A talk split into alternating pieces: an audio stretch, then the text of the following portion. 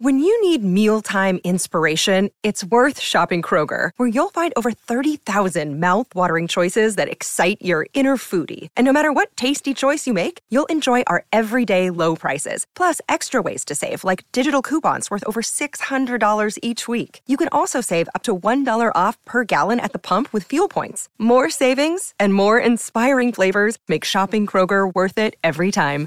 Kroger, fresh for everyone. Fuel restrictions apply. Hello, everybody. This is Marshall Poe. I'm the editor of the New Books Network. NBN listeners like to read books and buy them. So we thought we'd tell you that right now, our friends at Princeton University Press are having a remarkable site wide sale. You can get 50% off books, including ebooks and audiobooks, with the code 50, F I F T Y, at checkout until May 31. You can save some real money on Princeton University Press books. I encourage you to go there and check it out. Welcome to the New Books Network. Hello, everyone, and thank you for tuning into this New Books Network podcast. My name is Catriona Gold, and today I'm very excited to be speaking with Cherise Burden-Stelly and Jodi Dean about their forthcoming edited collection, Organize, Fight, Win Black Communist Women's Political Writing, which will be published with Verso in October 2022. Cherise Burden-Stelly is an associate professor of African American Studies at Wayne State University in Detroit, Michigan. Jodi Dean is a professor in the Political Science Department of Hobart and William Smith Colleges in Geneva, New York. And I'm really excited to be speaking with both of you today.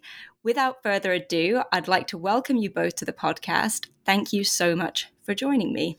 Great. Thank you for having us. It's wonderful Thank to be you. here. Absolutely. Well, I'm wondering if we could start with each of you telling uh, our listeners a bit about yourselves and about your academic trajectories and maybe how you came to work on this project together. So let's start with you, Cherise. Sure. So I am um, a scholar of critical Black studies, political theory, political economy, and intellectual history.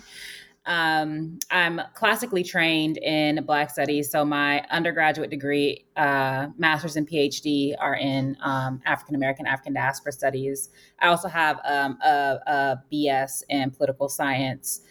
Um, I did my graduate work at the University of California, um, Berkeley, and my dissertation sort of centered on the erasure or absence of political economy in um, African American studies. And then that led me to a whole host of examinations. Uh, most relevant for sort of this subject is the intersections of like anti-black racial oppression and um, anti-communism, but anti-communism as a sort of synecdoche for a broad range of, of anti-radicalisms. And um, so my first single authored mon- monograph. Um, I have a co authored book with Gerald Horne called W.B. Du Bois' Life in American History. Um, that's sort of part of my strand, the strand of my research that focuses on um, radical Black intellectual history and political history. Um, my first single authored manuscript is uh, called Black Scare, Red Scare, should be out sometime next year, that looks at the, these sort of intersections of uh, the Black Scare or the the ways that um, anti-black racial oppression was used as a technology of sort of accumulation on the one hand um, but also sort of racial hierarchy on the other. And then the way that intersects with the red scare which is basically the denigration criminalization delegitimizing of reds. So um, communists or bolsheviks uh, particularly but also earlier on anarchists the industrial workers of the world um, the socialist party and how those sort of discourses and policies and practices intersect and cohere. Um, so that so that book pulls on sort of that that anti-blackness and anti-radicalism strand of my dissertation. Um, in a broader sense, I'm sort of interested again in in black uh, political and intellectual thought that particularly emanates from the the CPUSA, but also um, other um, forms of, of Marxist thought. Uh, and I'm interested, I'm particularly interested in, in that mode of thought because of, you know, what I call uh, intellectual McCarthyism or the ways that those forms of, thought are erased or obscured or even sort of try or sanitized. So we'll read people into a kind of liberal narrative. So if you look at somebody like W.B. Du Bois, you'll talk about souls of Black folk, but not in battle for peace. Uh, Black Reconstruction is sort of coming back into um, back into the discussion, but we don't know. People try to like leave off his his membership in the Communist Party USA, for example, to to save him or rescue him. And part of what um, my body of work and then also um, organized fight win does is to try to push back against this idea that abstract liberal struggle is is the sort of pinnacle of struggle and that anybody who is doing anything outside of that is not worthy of study. Great. Thank you so much. That's really helpful. And uh, what about you Jodi so um, I've been um, teaching and writing for like the last 30 years. I got my PhD in 1992. And uh, most broadly, know, my training has been in critical theory and the critical, yeah, really understood in the broadest sense because it's a long, 30 years is a long time. And so I've been working the last decade or so under the heading of the kind of communist revival, return to communism. Um, though, of course, we need to acknowledge that that whole idea of revival or return acts as if there had not been millions of people who have been communist um, consistently um, for over a hundred years. But anyway, it's the you know the intellectual um, heading has been um, the kind of return to communism, and so I have a, um, a few books over the last decade with Verso um, talking about this: the Communist Horizon, Crowds and Party, and then Comrade and and so, in some ways, um, this book that Cherise and I have co-edited um, kind of continues that for me. But um, I want to say, like, how how we came about putting this together. Um, um, I was teaching a course in socialist feminism, and one of the students was doing a paper on um, some of the different writings from um, socialist women, and she wanted a text from Louise Thompson Patterson, written in 1937. Um, about organizing um, in the language of the text organizing negro women and i couldn't find it so i contact Cherise, and Cherise like oh i can you know this shouldn't be hard and yet she couldn't find it and she reaches out and we couldn't find it. It's like well this is ridiculous. Um, this work needs to be immediately accessible.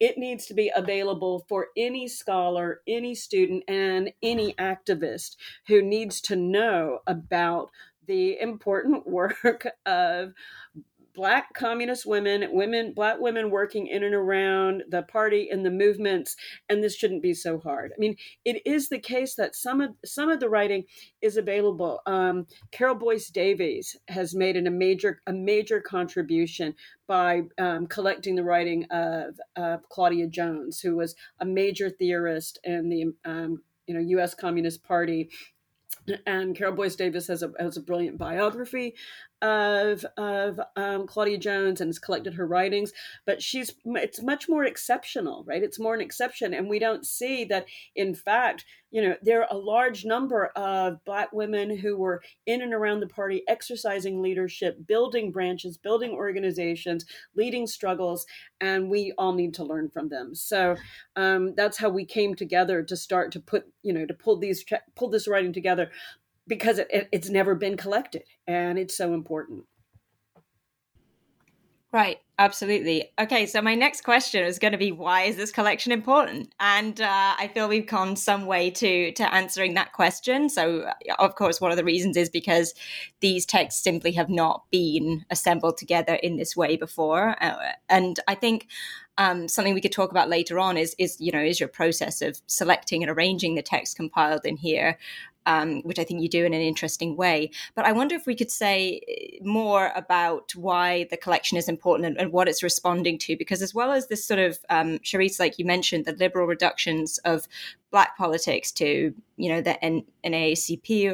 There's also, you mentioned in the introduction, the problem of feminist reductions of women's politics to, to a certain kind of vision of what women's politics are, or indeed left reductions of communist politics. And I wonder if you could um, both say a few words about those problems too and how they sort of come together or perhaps addressed in by compiling these texts. Cherise, would you like to start? Sure. So I think that one of the one of the sort of key things that we mentioned in the in the introduction is a sort of way to think about um, the the the ways race, class, and sex come together beyond the framework of intersectionality, and the framework that most of the women we talk about were using was triple oppression or triple exploitation, sometimes double oppression, taking it as a given that Black women were workers. Um, and so that framework is important because they're talking about a particular relationship to the mode of production, the capitalist mode of production, and the social relations that emanate therefrom. It's not about identity. Now, this is not to say that they're not talking about the social um, consequences of being black women workers they are. So for example many we don't have it in this volume but many people know claudia jones is an end to the neglect of the problem of the negro woman. And she talks about how being mothers um, is important to the to this confluence right? Um, she talks about how the treatment of black women by white communist men at dances is important right? That that seems like something that might be marginal or arbitrary but the way that she talks about it is that this is going to deter black women who are some of the most revolutionary some of the most active organizers from joining a party like the cpusa if the social relations reproduce on a sort of micro level um, discrimination or exclusion. And so likewise many of the pieces that we gather in this collection offer up a sort of alternative to intersectionality to think about the confluence of race class, and sex. And so I think that's important because we also talk about in the introduction, we call it identity reductionism. So, what, this is the idea that there's something about your identity that makes you objectively revolutionary or objectively radical. And the person who is at the most sort of intersection, so if you're a Black, disabled, you know, left handed, uh, immigrant woman, you should automatically be pushed to the center of analysis or to leadership because you're at all of these intersections. And part of what we try to convey by lifting up particular writings is that none of these women were only fighting for black women. What they were saying is that there is no way we can wage a effective proletarian struggle. There is no way we can hope for a socialist revolution um, or for strong unions right or for sustainable movements without expanding what it what who um, counts as a worker. Um, without expanding our understanding of the deep connections between like the negro question the woman question and capitalist exploitation as well as imperialism right? And so these women are foundationally anti imperialist, and much of their analysis coheres around that reality. It's not about liberal inclusion or recognition by the state, it is about throwing off the fetters of imperialism. and so, that is one contribution of the work. I would say the I've already mentioned intellectual McCarthyism, but I think um, it's also a sort of challenge to the the rising and ongoing anti-communism of this particular time that's articulated in very goofy but also legible ways. On the one hand, it's the xenophobia that permeates American uh, U.S. society as a form of anti-communism. It's the conflation of current day Russia with the USSR using this weird Cold War logic, um, not least through the, the, you know this support for uh, the Ukraine war, but it's also through the right wing attack on so called critical race theory, cultural Marxism, and wokeism that is this conflation of race study on the one hand and Marxism on the other. And so, just it's interesting because just as sort of um, anti communism in the 50s and 60s was used as a way to reproduce racism once um, the excesses of Jim Crow were rolled back, so too is racism or, or race being weaponized to discredit anti or to discredit communism in the sense that it's white people stuff, it's European stuff. Uh, only black people who were dupes cared about communism.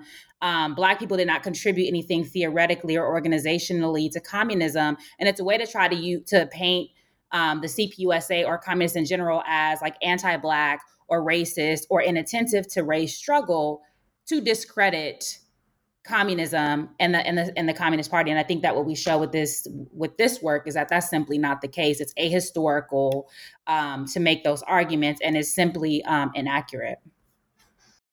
Right, that's really helpful. So we can, I think, through these writings, we can start to grapple with some of the the the problems of, of inclusion, or you know, the issues in within kind of um, the communist movement as well, right? With because there were issues with inclusion and so on and so forth, without kind of throwing the baby away with the bathwater. Um, too. So I, I, yeah, I think that's a really powerful contribution. I think your introduction situates this really well. Jodi, do you have anything to say about this? Um, I think that activists will be able to get a lot out of this book, um, particularly with the different pieces that we've chosen. Because one of the things that we, we you basically see three primary um, elements that repeat throughout the book that'll be really helpful for um, activists, and that is a number one.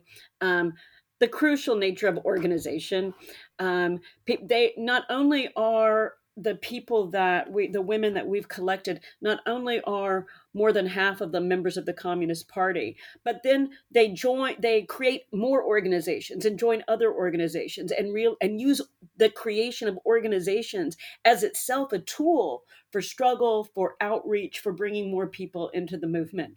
And so those who are around the, the, Communist Party are in other organizations. Some sometimes you have organizations that have some communist and some, you know, communist adjacent people. But the very first thing that you see throughout, like repeatedly, chapter after chapter, they are involved in organizations. There's none of this oh you know i'm i'm i'm too tired. Uh, it's just about me. All the organizations suck. It's like these people are working. They are working all the time. They are just like the the, the most fierce fighters because you know in some ways because they have to be and actually we have to be. So i think the first thing that we really see is organization. I think the second thing that we see is the emphasis on unity all the way through, right? Every single time. It's not like, oh, here is my particular oppression that's an exception to everything else. It's like my oppression is the same as this other oppression and this other oppression connects with this other oppression. And all of these together have to be have to be combined have to be thought. I mean it's like it's never about just separating anything out. It's always about building. Like if we can see the conditions of the domestic workers in Harlem, right? There that's important and it's important because it's a microcosm of larger capitalist forms of oppression and the need to organize workers, right? Organizing domestic workers is really hard. But it's not like, oh, it's so hard we have to pay only attention to this. It's like paying attention to this is necessary for the labor movement as a whole. So, what's really crucial is always the building of unity, right? Just step by step all the way through, um, rather than trying to make something exceptional or separate. And I think the last thing, um, and I really I felt like I learned this in part just from the work for me from the work on this book, and this was just the patterns of of police violence and state complicity in the murder of black people um, in the US South, across the United States, all over the world. And that, you know, sometimes it's easy for, particularly for young people, to think that this is something new, that, oh, we've got now there's police violence. And one of the things that we see is that these issues of of police violence, particularly against Black people, and the state complicity and tolerance and furthering of this all the you know domestically and internationally that's a pattern and so i hope that that will come out to people and strengthen folks struggle you know with kind of the vehem you know the sort of um, the vehemence of a knowledge that this is a long history people have been fighting it and we have to keep going with it Right, that's great. So we have lessons for organizers, activists, aspiring activists, as well as you know theorists and historians in here. Um, and I mean, the, yeah, the way you arrange and, and sort of selected. Actually, I don't know how you selected the text, but I, I like the way you arranged them, and I, am wondering if you could talk a bit about how you did go about um, both selecting them and and the order you put them in and why. And uh, perhaps perhaps name drop a few of the you know a few of the texts. If you got favorites especially uh, please i'd love to hear more about them.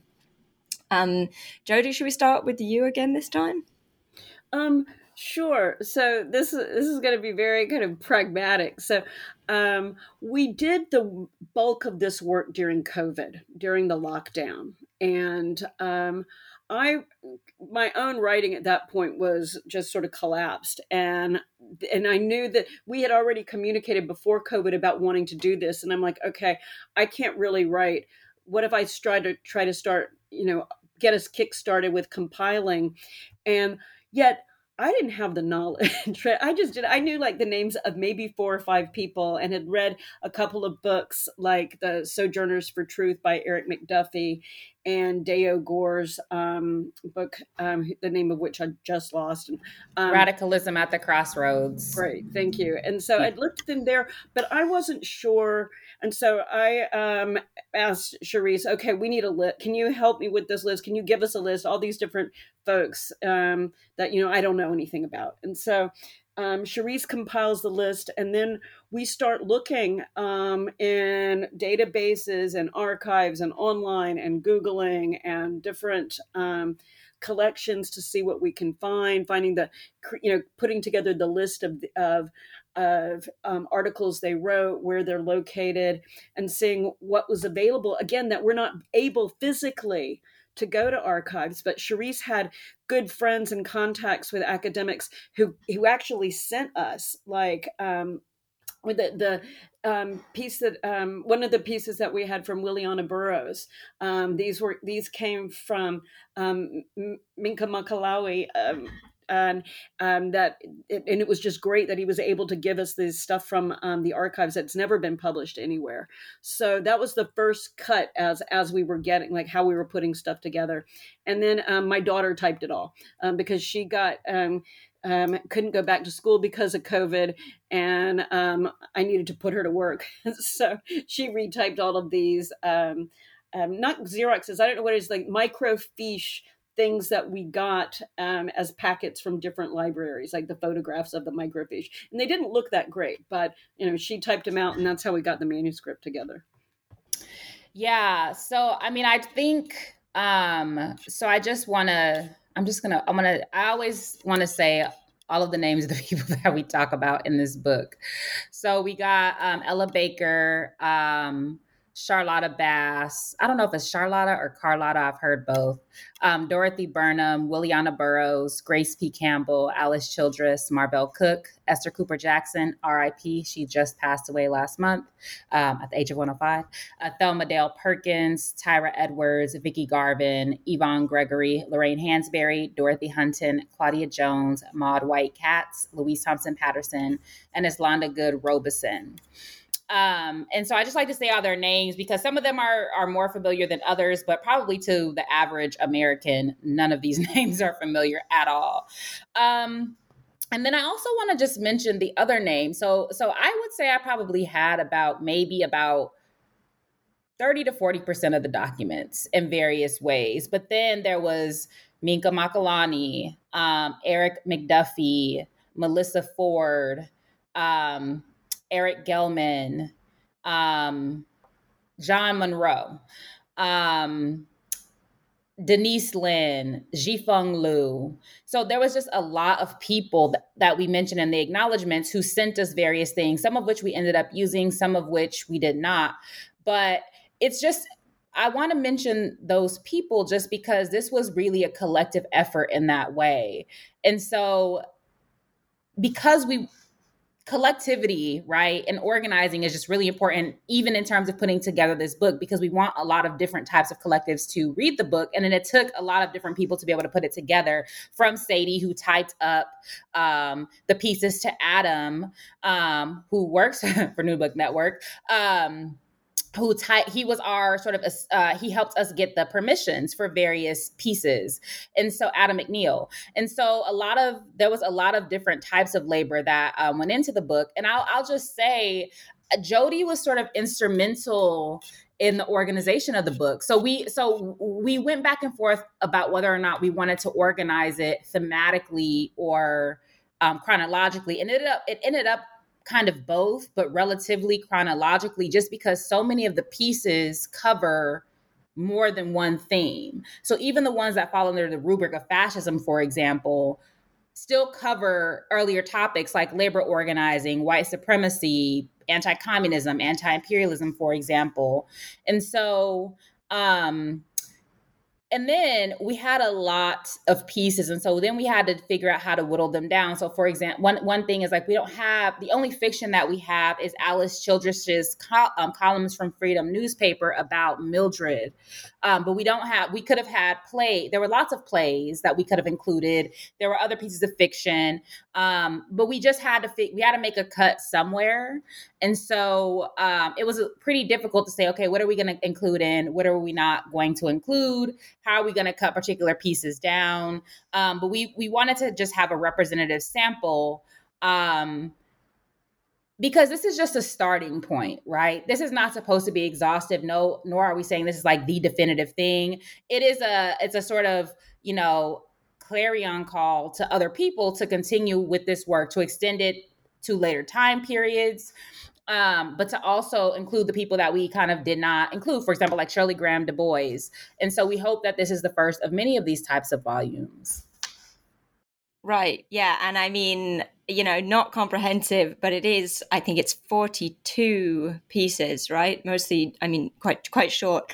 Um, and so it's while it's not comprehensive, it is a very, very impressive uh, compilation of texts and, and authors, uh, many of whom I, I hadn't heard of um, myself. So I'm sure that it's going to be a treat for our listeners as well to discover a lot of these thinkers. Um, I, I uh, yeah, I wonder if I, I mean, maybe it's a mean question or an unfair question, but if I had to ask you, each of you, to pick a favorite or one that you'd sort of a piece that you'd most like to tell our listeners about or it could be two pieces just to give give them a sense of of what kind of insights that they might find um, in here. Uh, i'll start with you again Jodi if you don't mind. Sure. So I have um, one piece that I'm going to actually get. I'm going to list the three pieces. I have one piece that I really like because it always moves me rhetorically so much, and that is a piece by Eslanda Goode Robeson. Um, uh, called Unrest in Africa Due to Oppression. And it appeared in Freedom Magazine, which was a magazine um, co founded by um, her husband, Paul Robeson, who, you know, was a famous singer, um, well known communist that, um, complete, you know, harassed by the U.S. State Department, had his um, passport stolen and you know and so on but this piece um, was from 1953 and what she's talking about is common uh, resistance to oppression. Um, she had interviewed delegates to the UN from Liber- Lib- Lib- Liberia and Ethiopia, and she's talking a lot about um, the struggles in Kenya. And what she keeps repeating all the way through this is their victories are our victories. And she will list several different um, struggles and then repeat their victories are our victories. And then she goes into the past and past struggles and repeats, and their victories are our, our victories. And I just, I love that for the unity. And I love that for the reminder of that the struggles have to be thought together. So that's um, one of my favorites. Another one that I really, really love is from Claudia Jones, and it's on the um, uh, the black belt thesis, which has to do with understanding um, black people in the U.S., particularly in the South, as a separate nation, and she's criticizing the way that the Communist Party um, under Earl Browder abandoned that uh, abandon that thesis. And this one's from 1946, and she, it's called On the Right to Self Determination for the Negro People in the Black Belt. And I think one of the reasons I really like this, other than the fact that she's just a brilliant thinker and it's so fierce, is that um, as she was typing it, my daughter kept snapping, right? And she's like, like tweeting out different lines from it and snapping her fingers. Like she was just like so blown away by the fierce radicality of this that I'm just like, okay, yes, this one has got it. This this one is moving people. I can see it right here in the living room. And then the other one is the one that we got from the from um, Minkah Makalani, the Williana Burroughs pieces, three reports on Negro women workers from 1930. And what's just so great is she's just looking her reports are really serious like okay we're looking in this industry we're looking in this country we're looking here we're looking at all these different kinds of work. And it just tells us what organizers have to do have to do our homework have to um, link struggles can't just like like like i don't know can't just look at one place and say okay now it's covered right i mean it's just it's just super it's, it's just a great example for um activists and scholars of doing the research necessary to build and to organize. Yeah, so for me, um, so I'll, I'll I'll do three as well. Um, so the first one is one. So I'll, it's one that I had not um, read before. Many of the the pieces in here, like I had already read or engaged in some capacity, but one that I really appreciated was "How Shall the Negro Woman Vote," which is written in 1928 by Grace Campbell. And this, I really love that piece because it kind of it presaged Du Bois's piece that was in I want to say maybe the 1950s uh, of why I won't vote. Because essentially what she says in her piece is that both the Democratic and the Republican Party are responsible for the oppression of black people. Like and so only the Communist Party is the party that will provide any relief or um representation for oppressed people, including, you know, black women. So I, I really appreciate that piece. It's this is 1928. People still haven't come to this realization in 2022. Um, the second piece is just always one of, of my favorites because again, it presages or, or kind of sets the foundation for Claudia Jones's An End to the Neglect of the Promise of the Negro Woman. And that is Toward a Brighter Dawn by Louise Thompson Patterson, which was written in 1936, where she is one of the earliest people to um, offer up like triple oppression as a framework. But what else, but what's interesting about that piece as well is that it's actually a sort of report back from the 1936 National Negro Congress, the the um, Women's Caucus, the Black Women's Caucus, in the National Negro Congress, and so um, it's interesting to see like in 1936 she had this analysis. Um, prior to that, there's a piece written in 1935 by um, Cyril Briggs and Eugene Gordon that speaks about Black women's double oppression. But so she kind of updates that. Um, she updates that analysis. And then um, another a, a piece that I just really love. I, I'm obsessed with Dorothy Hunton, who I don't think was a member of the Communist Party, but she was a fellow traveler. Alpheus Hunton was, um, her husband was a, a, member of the Communist Party, and she has written to date the only biography of Alpheus Hunton, who's just an extraordinary person. But we we have an excerpt from that book called Prison: The Bail Fund Affair, which is about Alpheus Hunton went to prison for, um, I want to say, six months for refusing to turn over the list of donors to the Civil Rights Congress.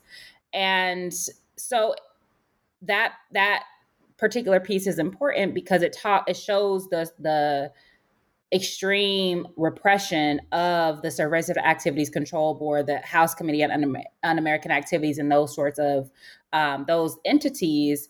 It also showed the the effects of political repression, not only on the people who are incarcerated or exiled or deported, but also on their family members and on their loved ones. Um, another iterate or a similar iteration of this is um, this the excerpt from "This Is My Husband, Fighter for His People: Political Refugee" by Esther Cooper Jackson, which is talking about her husband James Jackson, who was indicted under the Smith Act and ha- was forced underground. So, those are some of my favorite pieces in, in the work. Right. Thanks. Yeah, a real a real sense of how how rich this collection is, even just from that sort of brief uh, snapshot of of you know what what's in here. And and uh, I should mention that this this book is is writings from 1919 to 1956, um, and you know a very a very rich period in and of itself um, in terms of historical interest. Um, but of course, you know something for for future uh, compilers, editors to take up would be to sort of extend that into the future and perhaps also back into the past. I, that would that could be interesting too, right? Um, but yeah, so much in here. Um, I'd like to ask you both uh, before we wrap up what you're working on now, or what you're working on next. Um, what are your What are your plans after after completing this uh, really, I mean, impressive project here? Um, I'll start with you, Charisse. Yeah, so the um, book that I'm currently working on is on um, mutual comradeship. It's um, my single, my second uh, single author monograph, and it'll be with um, University of California Press. And I just have to give a shout out to Jodi, obviously, because Jodi has written um, Comrade, which is the sort of definitive one of the you know probably the definitive work on on a uh, comradeship and so but i first she prior to that wrote four theses on the comrade. And that was foundational to me thinking about what i call mutual comradeship which is a particular enunciation of comradeship that is at the intersection of state repression and black radicalism. And so um, I'm thinking about mutual comradeship as an ethical practice um, that undergirds political organizing and that sustains particular Black radical actors um, as they are struggling for Black liberation and socialism on the one hand, but also battling state repression. And there is a particular ethical um, a, a, a, foundational ethics that undergirds the way that they struggle and the way that they resist um, that's absolutely vital and necessary for sustaining themselves in this struggle. Um, so it, you know, they support each other in, in manifold ways. They commit themselves to organizations that are under duress. Um, they give speeches, write pamphlets, raise money for one another. Um, they debate and disagree fiercely, but with a commitment to each other and to the work so that it doesn't tear down organizations. What we see today is disagreements or things that happen and people turn those personal struggle number one they don't keep it internal they will broadcast it on social media or wherever and they will use their own personal experience to tear down an or a whole entire organization and to completely disrupt your upend work. And so part of my investment in writing this book in this moment is that there's a way that we can struggle together as comrades. We don't necessarily have to be friends many of them were in fact i have a chapter on friendship but there's a way there's a there's an ethical commitment that we have to this work. And i think that these people i'm looking at roughly the 1930s to the 1950s that these people that i'm looking at really embodied that that ethic and that commitment to struggle. So that is the work that, that is what i'm working on now. That's fantastic. Okay and uh, jodi what about you? I'm working on um, I, I'm working under the heading of neo feudalism, and I'm trying to analyze the ways that capitalism and the state, after 30 years of neoliberalism, have created a political legal um, arrangement that doesn't follow conventional understandings of capitalism, but is something worse.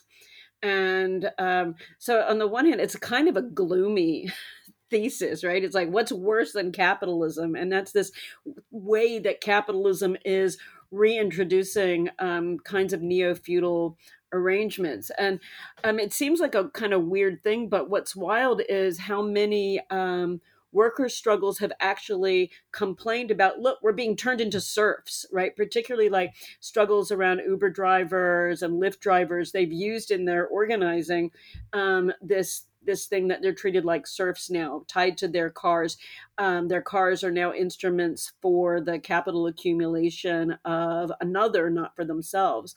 Um, so that's why, and in the tech world, um, there's been this you know version of lords and serfs of the internet for about 15 years. And so this neo-feudal thesis is coming out of those developments and i'm looking also at changes in law with the privatization of law the breakdown of abstract law in favor of more and more particular kinds of um, these particular kinds of agreements that people have to sign in order to work that means that they don't have that they don't they lose all of their rights to organize and to sue their employers and so on. So it's a two it's a terribly gloomy book that i hope will have um, at least some way i hope that i can write the last chapter and get my way out of the gloom but um, neo-feudalism is bad. It's really like like if we think of rosa if we recognize if we recall how rosa luxemburg um, you know, using um, Engels and Kautsky said we're posed between socialism and barbarism.